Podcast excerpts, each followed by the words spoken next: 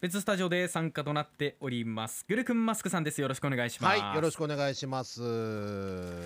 はい今日のテーマからじゃあ行きましょうかはい筋トレはダイエットの最強ツールということでお話しさせていただきたいと思います。待ってましたの企画です はいまあねダイエットというとその体重を減らすとかスリムになる、まあ、いろんな意味合いが込められますけれども、はいまあ確かにね体重減らすだけでもダイエットではあるんですよ。はいはい、あまあそのためにはね食事制限すればいいだけなんですようんうん簡単に言うと。はいですよねだってあの食べる量減らせばね減る減るわけですかそられは量落ちますもんねそうなんです大丈夫ねうんえただこのやり方だと必ずやっぱりリバウンドしますよえねあー我慢続かないでね、そうなんですよね。そうなんです我慢もしないといけないしね、うんこれなんでなのかとうんいうそのメカニズムをちょっと今日はお話ししようと思うんですよはいだからまあ今日はですねそのダイエットと筋トレの関係性というところをうんちょっとお話しさせていただこうかなと思うんですけれども、はいえーダイエットの基本的な考え方、えーこれはまあ収支計算です収支計算か簡単に言うと、うんほうほうほうはいまあ、我々食べ物を取ることで得られるエネルギー摂取、うんで体を動かすことで使われるエネルギー消費、まあ、この収支のバランスによって健康な体を保ってるわけなんですけれども、はいあのエネルギー摂取とまあエネルギーの消費っていうのはキロカロリーっていうあのこれよく間違う方いるんですけどカロリーっていうんですけどキロカロリー、キロカロリーなんでキすロね。カロリーが正式ですね。へーはい、という単位でまあ表されるんですけれども、まあ、まあ要は摂取カロリーよりも消費カロリーが上回ってしまえば体の中からエネルギーを消費するということです、うんまあこれほんまそうですよね。そうですねうんんあのー貯金と一緒です、はいはい、収入と、えー収支のバランスを大切にっていうねうんよくありますけれども、うんありますまあ、ねそれと同じですよねだからこれで、まあ、消費カロリーの方が上回れば体重は減るわけですよはいただ食事を減らすと脂肪は減りますはいもちろん減ります、ですけども実は筋肉も減るんですよああそういうことだうんはいうんこれなぜかというと、まあ人間生きるためにはエネルギーが必要になりますよね、はいえーこれがまあ基礎代謝量というんですけど基礎代謝量というのは生命維持のために何もしなくても消費するカロリーの量だから寝たまんまでもカロリーっていうのは必ず消費するんですよ、うん生命維持のためにはいでまあこの、えー基礎代謝量が、まああのあるんですけれども結局この基礎代謝量が下がってしまうとリバウンドしやすい体になってしまうわけです。うんまあ、これは筋肉が減るとっていうことなんですけどね、はいまあ、ちなみにですね有酸素運動でも筋肉からエネルギーを消費するんですよほうほうほ例えばマラソン選手であんまりがっちりムキムキの人っていないですよね細いですよ見ね、ないで皆すさねんね。みんな細いうんっていうのはやっぱり、えーまあ、脂肪ももちろんそうなんですけど筋肉からもエネルギーを引っ張ってるからううんということなんで、まあ、有酸素運動だけのダイエットっていうのもこれまあ同じことが言えるわけですね筋肉からエネルギーを引っ張っちゃうと。あーなんかそっすごく消費カロリー高そうなイメージもね有酸素運動だとあるんですけれども、はいうん偏っちゃやっぱりいけないぞというところそうなんですよ、はいでまああのー結局このダイエットと筋トレっていうのはちょっとね、あのーなんていうんですかね考え方によっては相反する感じもしなくもないですよねやっぱりうん有酸素運動の方が脂肪を燃焼しますよっていうのは通説として、まあ、当然これよく言われてますんで、はい筋トレというとなかなかダイエットと結びつかないんじゃないかなと思われてる方もいらっしゃいますけれども、まあ筋肉をなるべく落とさないでダイエットすることによって体の代謝率を上げることができるんです。んうん要は、えー車で言うと燃費の悪い車ちょっとまあ例えが悪いかもしれないですけど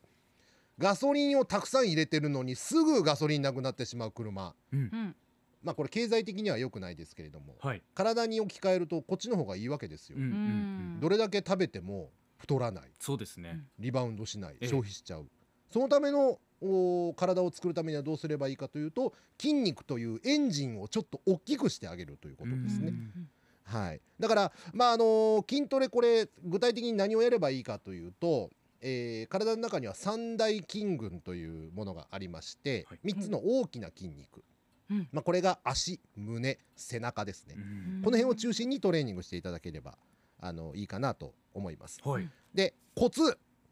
ダイエットのためのコツなんですけれども毎食カロリー計算してくださいああそうか。カロリはー計算だカロリー計算のサイトがありますからねそれ使っていただいたらいいかなと思います1日どれぐらいカロリー、えー取ってるのかあるいはで、これね基礎代謝量というのをどっかでちょっと測っていただく、まあ、スポーツクラブとか、うんそういうところで測れますんで測ってみてください。はい、カロリー計算かなんかヘルシーだと思って取ってたものが意外とカロリー高かったりするんですそうよなんねで。すよ。想像以上に我々はカロリーを取って生きてるんだなっていうのはカロリー計算した時に分かりますよね。はい、でもあとあ確か疲にれのるのよ。野菜だけのダイエットっていうのはこれタンパク質が不足しますう。んで、タンパク質はなぜ必要かというのはまた別個で喋りたいなとは思うんですけどそもれで一個いけるから。はいこれで1個、一1個どころかこれ2か月ぐらい喋れますから。 ないですか。はいでもそれぐらい大事なポイントってことそうでですすよね。ね。だからうん収支計算っていうのが非常に大事になるんで、うんまあそのあたりを気にしていただけたらなと思いますい。や面白いですね、は先ほどあの筋肉のね大事な部位について三大部位の話があったと思うんですけれども、はい、今日はあの特にダイエットしたいところどこですかっていうことでうん、お腹足腕全身という4択で皆さんに回答してもらったんですねはいはい。でグルクンさんなんと134票最終的にすご含いまれましすごいたな。すごい量が来ましたよみんな痩せたいんだはいね。皆さんが一番シェイプアップしたいダイエットしたいところはうん、お腹お63%腹かやっぱりね。えー、ここですそうだねよねグルクンさんどうでしょうお腹でも実はうんダイエットを始めるとお腹から先に落ちるんですよ。あーはいはい。ほうほうお腹とあとね背中。お腹と背中背中。背中の筋肉っていうか背中の周りって意外と脂肪がついて、まあ、例えば脇腹ですね、ううんんあの辺り結構脂肪がついてたりするのでダイエット始めると、あのー意外とこの胸囲そして腹囲うんっていうのはあのー結構先に減っていきますなるほど、うん減りにくいのは足とか腕とかですね逆に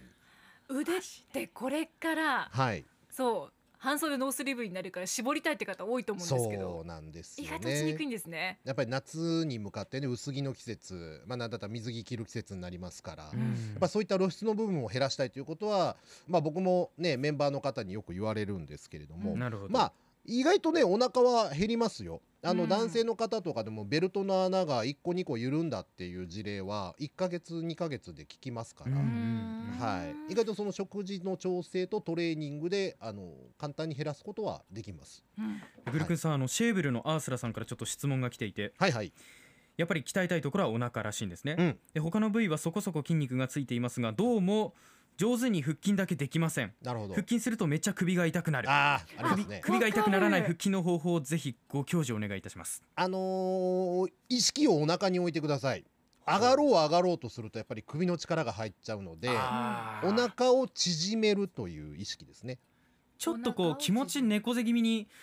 持ってってなんかこうお腹に集中するとそうですそうです。いきますよねあのおへそ見る感じうんうでん体上げていただくのと、あとあのよくあるんですけど、両手で頭を抱え ない。ああーーみんなイなんかメージする腹筋はそれですけどねそうなんです腹筋の定番のポーズって感じしますけどね。あれ実は首痛くなっちゃうんですよ。手の勢い使っちゃうんで。でああーあんまり起き上がらなくていいです。あーはいー、そうなんで結すか構みんなぐっと起き上がりますよあれそうなんですよ目ん安としては、まあ、あの僕がよくやるのは膝を直角に上げるんですけど、はいで、えっと肩甲骨を浮くか浮かないかぐらいまで上体を起こしておいてそこから肩甲骨を浮かせる浮でかせる終わりですあじゃあもう本当に地面からのなんだろう距離っていうのは本当にないくらいもうないですね、うんうんだから数センチ指ぐらい先を膝に乗せておいて、はいそのまま体をクッと起こしたら手首のあたりに膝が来るぐらいうんうんだから本当に手の大きさぐらいしか動いてないんですけどなるほどうんもうそれぐらいでも全然お腹効きます。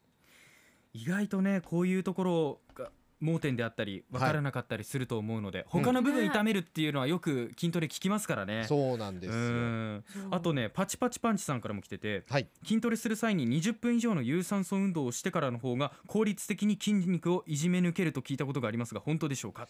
そうですね。筋肉に対してはいいかもしれないですね。筋肉の温度が上がるので、うんただ、うんえっ、と有酸素運動はできれば、えー筋トレの後の方がいいと思います。あうん後がいいんですね。はい。その方が脂肪燃焼の効率が良くなるので、うん。筋肉の温度が上がってるので、うんうんはい。無酸素運動してから有酸素運動行くっていそうですね。イメージのあのであと疲労物質がたまるんですね。無酸素運動の時って、うんでそれを除去できるのが有酸素運動なんで、なるほどまあ有酸素運動は後の方がいいと思います。うん。おそれで疲労抜きをするっていう。そうですね。。ね。乳酸っていうね、疲労物質たまりますんで。はい、乳酸菌じゃないいですよ。乳酸菌じゃないは 乳酸い、。乳酸ですね。それから岐阜の人さん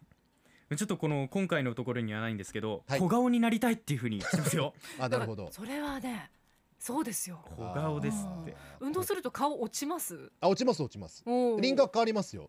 ああ、特に顎周りが変わりますね顎周りが一番気になるからね。一番そうですね一番気になるところですもんね顎周りが一番最初に落ちますね結構あーじゃあはい成果が出やすい場所が実はみんなが一番落としやすい場所そうなんですよあはーいはそうですか、はいえーなんか意外と知らないことがきっとたくさんあるんじゃないかなというふうそになんですね思っていますね、はいまあ、だから正しいその知識を持ってる方にちゃんと聞くのも大事ですね、うんあまりその自分でこう判断しない方がいいと思いますあーそうはかいそうか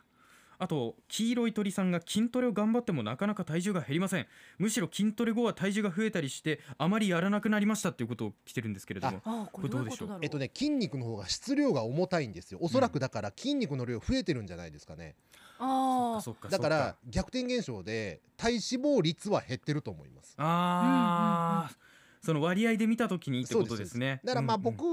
の考えからはもうあんまりその体重ってそんな気にしなくていいと思いますね、うんん。あのボクシングとかそんなんじゃないんで、まあ、そうですよねあれはいスピードとか、ねそっか俊敏性っていうのがどうこうなわけではないですからね、見た目が変わってればいいと思います締バまラっンてスればかねはいうん。確かにこうなんていうのかな脂肪っていうよりも何か筋が入っていたりとか、はいちょっと血管浮いてるくらいな筋肉のつき方してるとやっぱり見え方って全然違ってきますよね。そうですね、うん僕今85キロあるんですけどお、 85キロって言われてもあんま太ってるようには見えないですよね、おそうんらくねいやクルクンさんはそうはねなかなか見えないやっぱり筋肉の重さなん重だ。さなんですよねきっとね。 50歳で85キロっていうとねちょっとお腹出たおじさんみたいな感じがしますけれどもいやでも全然そんなことないからうん筋肉の重さでバランス保ってるってでそういうことなんそうでですすよねだから僕はそのき体重っていうのはあくまでも質量なので、うんそこまで気にしなくていいと思いますねむしろやっぱり筋肉の量が増えていることにちょっと喜びを覚えるくらいで、もうその方がいいと思いますうん女性も男性も、はいいや参考になっいた。やーもうこんな感じでねあの毎週皆さんからもこう質問なんかも聞いていきたいなと思っておりますのでまたグルクンさん来週からもよろしくお願いいたします。はいよろしくお願いしますありがとうございました。ありがとうございましたアップのポッドキャストを最後までお聞きいただきありがとうございました生放送は平日朝7時から FM921 AM738 RBC ハイラジオ県外からはラジコですお楽しみくださいさい